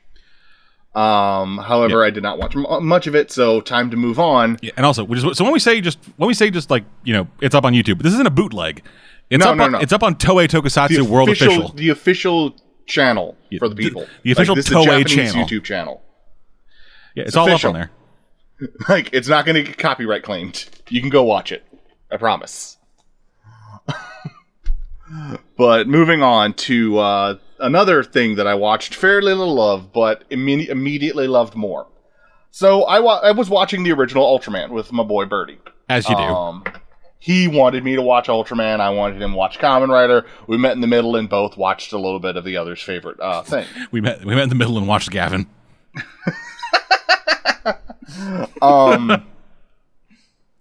So, I did not really like the original Ultraman. I thought it was way too kiddie and way too hokey. And then I saw Ultra 7. Ultra 7 is way better. It is so much better than Ultraman. I cannot even begin to, like, explain, like the characters are taken a lot more seriously. The threats are treated a lot more seriously. It's overall the better Ultraman. I still feel like you should watch Ultra Q, Ultraman, and then Ultra 7. I'll just read the manga. Is there a manga? There was a manga for Ultraman put out like 5 years ago, I think. Oh, I didn't know that. Yeah, it is a much more serious take. And treats this shit with, like, you know, the level of gravitas you think it deserves. Yeah.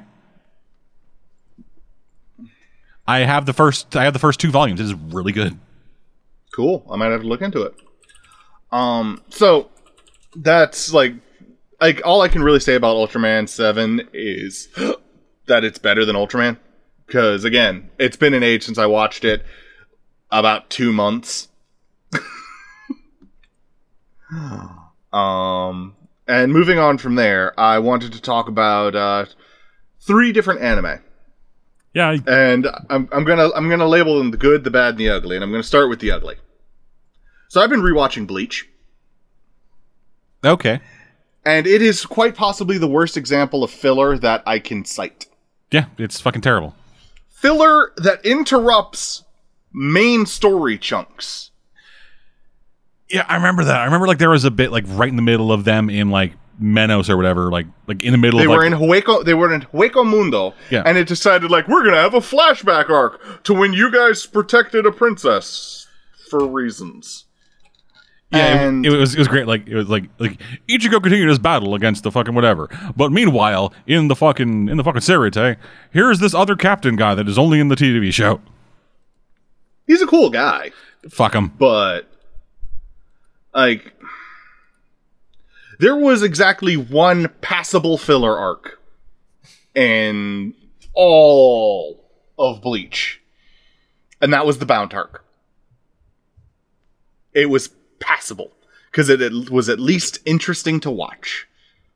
Everything else felt like the dullest pile of crap that they could just shove in. And I'm also including all of the moments that weren't like original to the manga, where Don Kyoji kept fucking showing up. Fucking Don Kyoji. Oh my fucking Don Kyoji. Oh my, I fucking hate Don Kyoji. He's such a boring character, and he actively ruins better characters by just being there. Oh, fucking Don Kyoji. But he's not the most important part of the series, in my opinion. Nope. That goes to Uryu's reappearing, disappearing bow powers. Woo! In the anime, he loses and gets his powers back like 6 fucking times, it feels like. Woo, Quincy! It's ridiculous. I've actually been rewatching the anime because I'm hyped for the new anime that's coming out. I really enjoyed Bleach when it was first airing. I really enjoyed Bleach just in general. So for me, the fact that there's a new anime coming that is going to cover the parts that kind of got skipped in the original anime, it got me hyped. I'm hoping that I'm honestly hoping for a complete reboot where they start from the beginning, but I doubt they're going to do that because all of the anime. Yeah, well, you never know. It could be like it could be like Phenomenon with Brotherhood situation. Yeah, that would be cool. I really love Full Metal Alchemist Brotherhood. But yeah, I love Bleach. Fucking Christ. Like, first off, if there's, like, I have one gigantic problem with Bleach. Oh.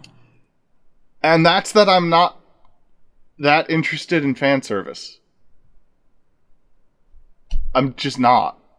Like, if I want to look at porn, I'll look at porn. If I want to look at porn of a specific character, I will type their name into Google, plus either the word porn or hentai, depending on which one I'm preferring in the day. It's like, I don't care, like, I prefer more realistic anatomy. Specifically on 2 of the characters, Orihime and Big Tit Vice Captain. It's just fucking freakish. It really fucking is. Though I do still, like, one of my favorite moments from the series is the reveal of Yoroichi. Cat talking with a masculine voice the entire time. Smoking hot babe. All right, yeah. Who may have been involved in a lesbian relationship with another person? Who knows?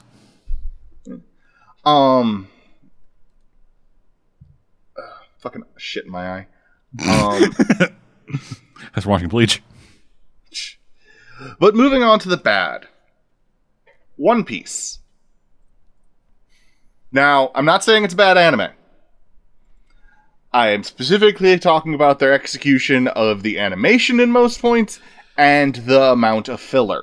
No, yeah. The One Piece anime is, like, any episode, no matter what it is going to be 30% filler. Yeah, and I'm fine when they do that. I don't like filler arcs. Yeah. Specifically because those characters never matter. Nope, not at all. And it kind of sucks if I get attached to a character and then they never matter again. One of the problems I have with it is, like, One Piece has a bit of the power creep going on with it. Like it is a series that continually ups the scales of what they're fighting, and eventually is going to get to a point where, like, it's unsustainable. Well, thankfully, the writer has said that they're getting near the ending of the series. They've said they've been getting near the end of the series since 2010. But anyway, like with the anime especially, they never scale it properly.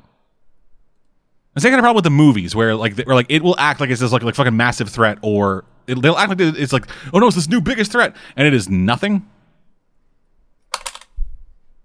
Or like the threat is like so. The threat never scales with the actual series. It just kind of feels like, hey, here is this bit that could be like slotted anywhere in between like this and this arc. Go nuts. And then there's the most confusing arc of all, which is the Davyback arc. Oh, fuck the Davyback fight. Because the Davyback fight arc feels like filler. Like, right, I'm not alone in this. No, you're right. And I know why Oda put it in when he did. Because it's going to be important to some fucking flashback later. Like, that's my other huge issue with the manga and the anime. Fucking flashbacks. Oh, yeah. In the most recent... It has gotten to the point where I just skip the flashback because they always reiterate it in the chapter after. Yeah, in the most recent arc of the manga, I skipped like 30 chapters because it was all flashback. Like, I understand. This is an important part of the story that needs to be told. Then make it interesting. Which, it's really weird because he's been able to do that. We've been able to see him like there have been instances in the manga and the show of him very subtly and very naturally in dialogue bring up and discuss and like explain shit that is important to the past. But then he decides to do 6-chapter-long flashbacks. Yeah, and then he decides to do entire fucking like arcs worth of flashbacks inside of a storyline that is already kind of boring. It's like he wants to write 2 separate manga at the same time. Like he wants to write the original story and then this story too. And it's just like, pick one. Yeah. Like, again, love One Piece. It's probably one of my favorite manga. Yeah, there's a reason it is. There's a reason it is. It is like one of the most well-known and well-beloved series of all time. And on to the good. Speaking of well-known and well-beloved, JoJo's Bizarre Adventure. JoJo's Bizarre Adventure is another one of my favorite manga. I have read and watched the whole thing. I up to Seal Ball Run. I have not gotten into JoJo Leon yet. I am going to start on JoJo Leon soon. But I have finished up to Steel Ball Run. I still don't understand Part 6, Stone Ocean, very well. But the anime got to my favorite part of the manga, which is Golden Wind, or Vento Oreo. That's part 5? Yeah, that's part 5. Yeah, with a Giorno Giovanni. Giorno Giovanni, yes. The stretching JoJo. So I guess for those who don't know, because like bizarre is the title, we need to explain what JoJo is. All right, so JoJo is a series that was born out of Araki wanting to write part 3. He came up with the idea for part 3, minus the stands. He added the stands in later. And then he was like, no one's going to give a crap about this story unless they've been invested from before this. So okay, let me come up with 2 parts before that. And now, much like Araki, let me explain what Caveman just said. So Araki is the name of the guy who made it. Yeah, sorry. JoJo's Bizarre Adventure is an anthology series where it is a single series, each kind of following the same kind of family, but with each part having a different lead character and at a different point in time. And each main character's name in some way forms the title JoJo. Yeah. The weirdest one was Josuke, because Ske can be read as Joe, so he was JoJo technically. Well, that's the most Japanese. Yeah. Yeah. That's the weirdest. Yeah. So there are 8 parts to the series. Caveman, like you said, he's caught up with everything. I'm not. I haven't read the newest one. You're caught up to part 7. Yeah, I am caught up to halfway through part 4. The basic idea with the kind of series overall is part one, Phantom Blood. Jonathan Joestar battling Dio Brando, an evil man who tried to steal his family's vampire powers. Who tried to steal his family's fortune and then got vampire powers from a stone mask. Part two, Battle Tendencies. Joseph Joestar. Which is the worst part. I liked it. So Joseph Joestar. It feels so out of place with all of the other parts, though. So Joseph Joestar, the grandson of Jonathan Joestar, in like 1940s era New York, ends up falling in with a group of people who are trying to stop the resurrection of the Pillar Men, four very powerful beings that were responsible for the creation of the stone mask from part one. And like there's a whole lot of complications and shit going on there, but yeah, I'm going broad strokes. They end up killing a godlike entity at the end of it. Yes. Part three, my least favorite part. Stone Ocean, not Stone Ocean. Stardust Crusaders. It had some teething issues, but I liked it. Yeah, it is the standard. It is the flag bearer for JoJo as a whole. And if you can get the original anime on DVD, you'll be able to sell it for a lot of money. But yeah, so in that one, Jotaro Kujo, a cunt, with the help of Joseph Joestar, now elderly, and a couple other people, use the power of stands, these spectral entities that they can like eject from themselves that all have different powers, to try to track down and defeat Dio, who is not dead, who is in fact alive, and causing stands to pop up in the world. For those, at the end of part one, after Jonathan beat Dio, tiny Chinese man appeared on a ship with Jonathan, carrying Dio's head, and Dio's head attacked Jonathan with the intent of merging with his body. Yeah. Which is kind of important, because the only reason they know Dio is alive is because he succeeded, and fucked up shit happens. Yes. Jotaro's mom starts dying because her stand, because he's not strong enough to withstand her stand. And Jotaro, stand by me. Yeah. And Jotaro seems to do this because his mom dying would be annoying to him. The main reason I don't like part three is because of Jotaro. Jotaro is the worst JoJo. Yeah, I'll agree with you on that. Like, Joseph is a bit of a dick, but I like at least Joseph. He's fun. Joseph is fun. Yeah, but Jotaro is just like, I don't flinch, I don't blink, I just kill. The whole time. He is actively antagonistic toward literally every single person, including his friends and family. Like, as you get to know him, I feel like he grows on you. Like, he grew on me, at least. I hated him beginning to when I stopped. And that's you. Like, not everybody's going to like every character. Yeah. That's just a fact. Yeah, part four, which, from what I've seen of it, at least, is my favorite part. Yeah, Diamond is Unbreakable is a great part. Yeah, Josuke Higurashi, Higashikata. Josuke Higashikata, he's living in a small town when all of a sudden a bow and arrow is being shot at people, and people who are hit by it and survive develop stand powers. And my favorite thing about Josuke Higashikata is he's a support character. Yeah, he's great. Like he punches shit, but his punches heal things. Like, he is a great main character, but he's also a really great support character. Yeah, there are arcs where he is the secondary character for the whole time, and I really like that. Yeah, and it eventually develops into a like murder mystery, trying to track down a serial killer.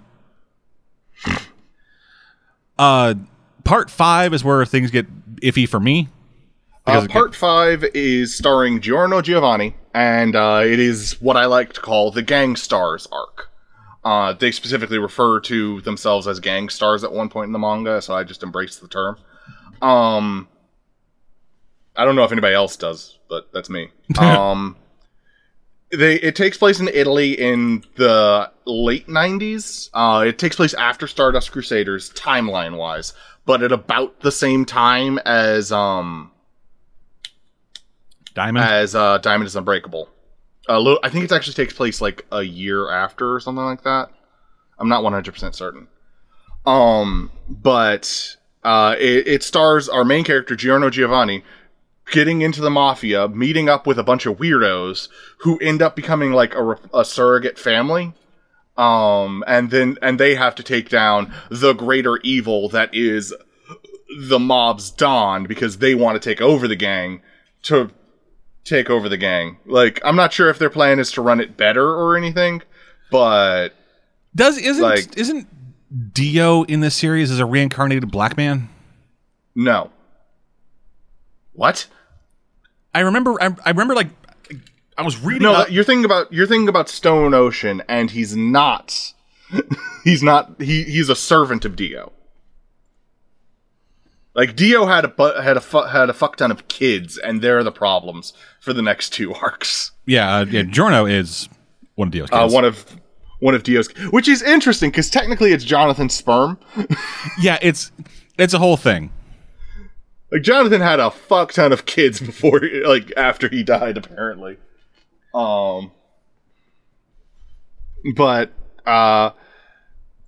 this arc is great. It's got a lot of really, really, really interesting, like, just, like, the stands are interesting, the way they're executing the fights are interesting, and I've been learning more and more about the music behind it all. I've been watching some videos by some people. Yeah. JoJo is very heavily influenced by like classic rock. After Stardust Crusaders, all of the stands are references to music. If you're watching the anime, they're going to tweak those references because they don't want to get sued. Yeah. But in the manga, they're all direct references. And if I refer to a stand by something and you don't recognize it because you've watched the anime, that's because they changed the name. So Go on the wiki. Yeah, in the some of them are real fucking hilarious because we can hear them say things like the stand names are for the most part in English. Mm-hmm. So there's a stand that actually reminds me of my favorite part of Stardust Crusaders. That's so baseball. I love English. Yes, so there's a stand in part 4 called Bad Company. Mm-hmm. And you can hear the guy say "Bad Company," and then it's subbed "Worse Company" to something else. Yeah, so bad. Yeah, and there's also actually in part 2, the four Pillar Men are named Santana, AC/DC, Cars, and Wham. Yeah, in the first 3 season, a bunch of characters' names are references to music. Yeah, like Kenny Loggins, Lisa. Led Zeppelin. Robert Edward O. Speedwagon. I love the names in this manga. So good. I love JoJo's Bizarre Adventure. But anyway, so WAMU, AC/DC, and Cars, those are all the same. Santana got changed to Sant Viento. San Viento! But they still say Santana. It's so bad. It's so bad. It's so dumb. It is amazing. But so anyway, as I was saying, I love Golden Wind. It's my favorite part of the manga. It's my favorite part of the anime. And the thing I love most about the JoJo's Bizarre Adventure anime is that there's like no filler. Yeah, it all just covers what is in the book. JoJo started running in like the 80s, something like that.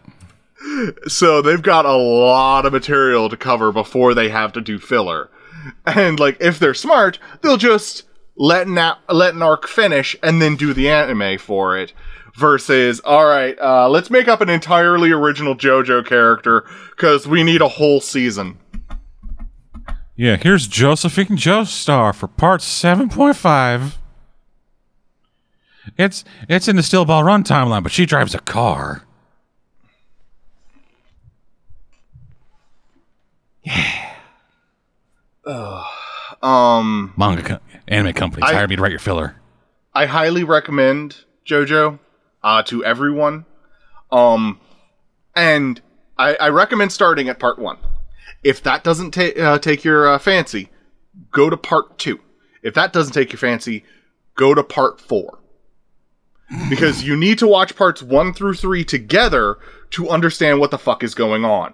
Because Dio Brando is such an important character in those specific arcs that not watching part 1 and 2 makes it very confusing. He's still a giant dick that you want to kill, but you understand the motivation less. So I would choose to skip it entirely and just go into part 4, because Diamond is Unbreakable is where we kind of hit the what is the standard of stands and like how characters interact for a while. Yeah. And that's why I'm like, if you don't get it or don't like it, just skip it. And if you do watch, go back and watch it later. And if you do watch part 4 and you find one character in it who's just an insufferable cunt that you just absolutely hate, that's Jotaro. Yeah. So he improves in part 4 and 6. I fucking hate him. With every fiber of my being, I hate him. You see too much of yourself in him. Not at all. The thing I hate about Jotaro is the fact that his hat is his hair. Yeah, that's a fucking trip, right? Yeah, it's like I'm trying to process that, and I'm just like, it's clearly shown hair texture merging with hat. Yeah, like, are you a mutant? Like he wears like one of those like Japanese schoolboy hats, but because he's Japanese, because he's a JoJo character, he looks like a 35-year-old brick shithouse, but he's 17. I would really love Phantom Blood Jonathan to meet up with Giorno Giovanni. Yeah. Just like, brick shit out. Hi, I'm super. Yeah. It's like, yes, hello, I'm built like prime career Arnold Schwarzenegger and I'm 12 years old. And then there's Giorno, it's like, how's it going? I'm in my 30s. Am I fabulous enough? I'm in my 30s, just got my herded. Don't touch I'm pretty sure Giorno's a teenager. Don't touch the weave, bitch. But yes, Vento Areo is my favorite part. I don't want to go into it too much because I don't want to spoil it for anybody who doesn't know. Stone Ocean is the first lady JoJo. And was not handled well. I hope they will tweak it in the anime. And then part 7 is a soft reboot. I'd honestly say a bit of a hard reboot. Soft reboot, hard reboot. Well, it's called part 7, not part 1. True. Yep, it's part 7 is a soft reboot where they introduce a brand new power. Of course, that would be for the manga and comics podcast. Yeah, and then they throw everyone back, and then they take a bunch of characters from the original series, give them slightly new names, and make them all horse jockeys and tweak their powers. So now they can spin shit. That's the good, the bad, and the ugly of anime. I believe no filler is best filler. If you want to write your own original story, do that. Don't put it in my referential anime that's supposed to help me stay up to date with stuff that I'm enjoying. It's like, oh, cool, you have your own original thing. Go to Wattpad, you piece of shit. And now on to one of the best things I'm watching currently. Ew. So a while back, I talked about Elementary. Yes. I had only watched season 1 of Elementary. I am now into season 4 of Elementary. Oh, same here. And I happen to think this is the best Sherlock Holmes that has ever been put to television. He grows, he develops, he improves as a person, he makes connections and friendships and helps other people improve as a person. He's overall just becoming more and more of a human character. And that's Sherlock Holmes. Sherlock Holmes isn't this, I'm better than everyone in every way, aloof, I know the whole world kind of character. He is a detective. And you can't be a detective without caring for humanity at least a little bit. Yeah, I hate Benedict Cumberbatch Sherlock Holmes. Hate. Because everybody's like, this is the ideal for Sherlock. No, it's not. It's probably the worst personality Sherlock has ever had. Because they decided to turn him into a sociopath who solves murders because he's bored. Sherlock does drugs because he's bored, not solves murders. Yeah, I liked that Sherlock for a little while, but like kind of as I've talked about it more and more, especially on this site, I think you can actually find like a through the commentary tracks I did for it, as well as just like talking about it on the podcast every now once in a while. I feel like you will find a very clear arc to my interest in, and then eventual hate and eventual dislike of the Sherlock. But with this, I kind of jumped into this kind of just based on your opinion on it, and I'm glad you did, and really enjoyed it, and I kept watching it, and yeah, this is one of the only real Sherlock things that I've watched that treat Sherlock as a character. Like with everything else, Sherlock is just a set of quirks that don't ever change, and they're just like, hey, this is what Sherlock is, so let's go. But this treats him as those quirks, a person. Yeah, as those quirks inside of a character. It's so much better. Yeah, seeing the developing relationship between him and Joan, and seeing that, and I am glad that one of the things I was worried about when I saw the show being promoted, excuse me, was, oh, American TV with a male and female lead. Please don't. Yeah, no. As far as up to where I've watched, nothing. I've watched to the end because I watched the ending. Well, sorry, I'm in the middle of season 4, and I know how the series ends. Okay. Because I'm that asshole. But needless to say, I'm a Belson shipper. Yeah. I ship Marcus Bell with Watson. I think they'd make a cute couple. Yeah, here's the thing. Between Sherlock and Watson, there is love. There is admitted love. They are not in love. It's called platonic love. I know you nerds don't think that's a possibility, but yeah. Yeah, they are... That friend zone you're talking about, that's called platonic love. Yeah, they are two... Yeah, they have both described themselves as two people in love with each other. And it was never a romantic thing, and I believe partway through season 4, Sherlock even brings up the idea that maybe Joan just isn't looking for romantic love. That Joan's kind of the same as Sherlock, and just she's not really there for it. One of my the things that I there's a really fucking old British Sherlock Holmes, and my wife and I every time we watch her, she's just like, yeah, this Sherlock and Watson are gay for each other because it's the way they carry themselves and such. I read a lot into the way the actor carries themselves when interacting with the other actor, mm-hmm. And with this one, it's do you need a hug? I'll do it for you, but I don't want to. Whereas with this one, it was do you need a hug? Can it be a naked hug? It's those two I could see sleeping together. Joan Watson and Sherlock from Elementary. Honestly, I'm always shocked when I see them just, lingering near each other for too long.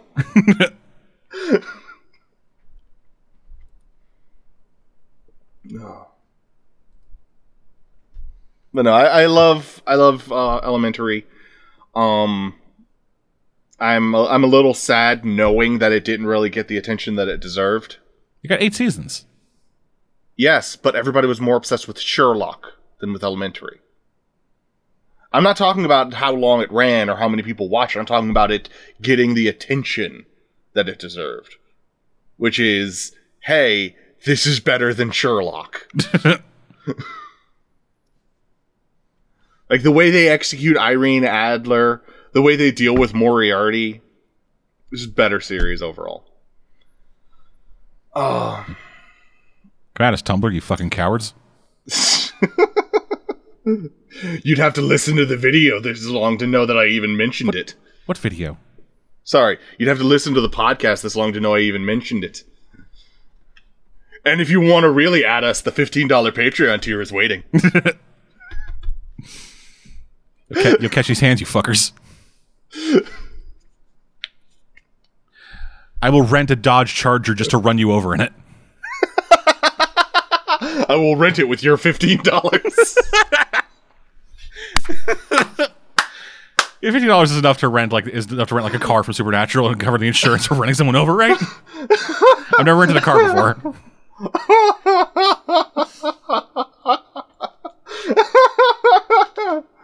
Oh, madre de Dios. It's been a while since we told Tumblr to go shit on itself, and I like that. I like doing that. Tumblr's a bad place with bad people.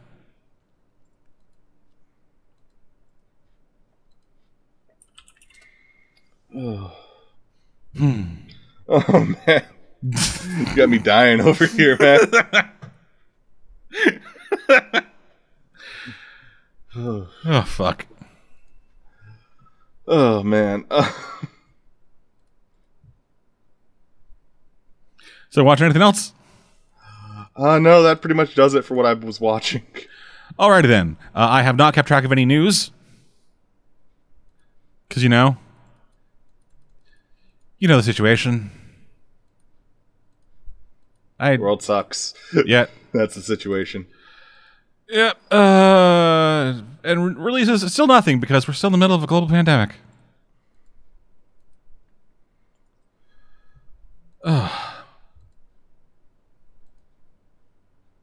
There's new shit coming out so soon. Like, for whatever reason, there's a show that's going to be coming out on Netflix soon, either today or, like, tomorrow or something. Or today or, like, this week or something. Called Love on the Spectrum. Oh, that sounds interesting. Yeah, specifically about, like, a bunch of different people on the autism spectrum trying to date. Good for them.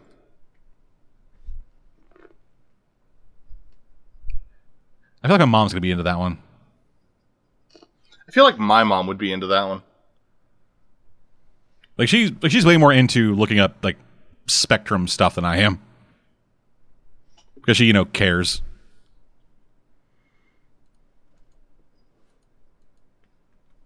I just jumped over into the movie's text chat because I was in comics this entire time, and I forgot that I put the alternate arts for Man of Crypt and Blightsteel Colossus in here. That's how our show works. Yep. Speaking of our show, that's our show for this week. Thank y'all for joining us. We'll be back. Probably. With more of this fucking waking nightmare. Until then, though, I'm Dead. And I'm Caveman. We'll see you guys next time. Goodbye. Have a wonderful time.